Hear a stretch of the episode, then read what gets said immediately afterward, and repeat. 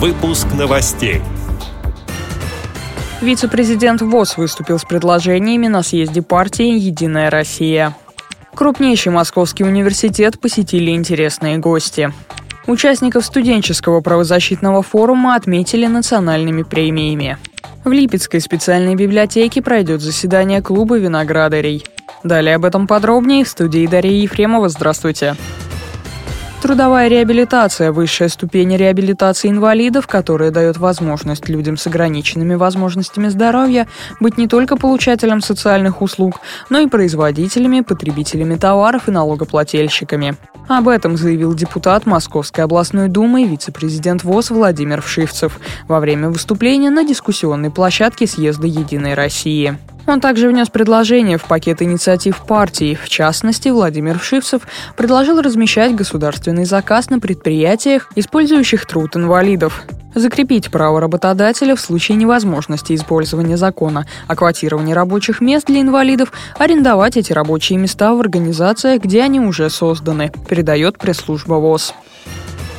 Московский государственный гуманитарно-экономический университет посетили интересные гости. В День российского студенчества в ВУЗе, который популярен среди абитуриентов с инвалидностью и без, побывали депутат Госдумы, вице-президент Паралимпийского комитета России Олег Смолин и вице-президент Всероссийского азербайджанского конгресса Александр Ромашин. Олег Смолин – большой друг университета. Парламентарий поздравил студентов с праздником, пожелал успехов в учебе, а напоследок сыграл на рояле песню собственного сочинения. На встрече руководство вуза отметило, что в университете также учатся студенты иностранных государств, прежде всего из стран СНГ. Многие из них, возвращаясь после учебы к себе на родину, продолжают прославлять российский вуз. Так, например, выпускник прошлого года Камял Мамедов стал вице-президентом Паралимпийского комитета Азербайджана, говорится на сайте moskvabaku.ru.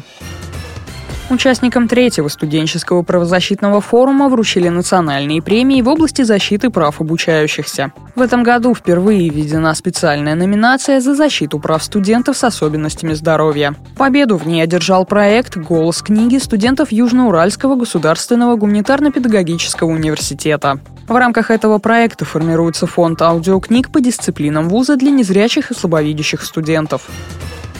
В Липецкой областной специальной библиотеке для слепых пройдет седьмое заседание клуба виноградарей. В нем состоят профессионалы и любители. Среди тех, кто стремится узнать больше о садовом деле и вырастить на своем приусадебном участке виноград, есть и читатели библиотеки. В программе курса как теоретические, так и практические занятия, а еще встречи с профессиональными виноградарями из других регионов. Как отметила заместитель директора Марина Талыкова, стать участником клуба может каждый. Следующая встреча 14 февраля в 10 часов утра. Клуб Липецких виноградарей был основан в начале 2016 года. На заседаниях клуба проходят занятия по агрохимии и возделыванию винограда.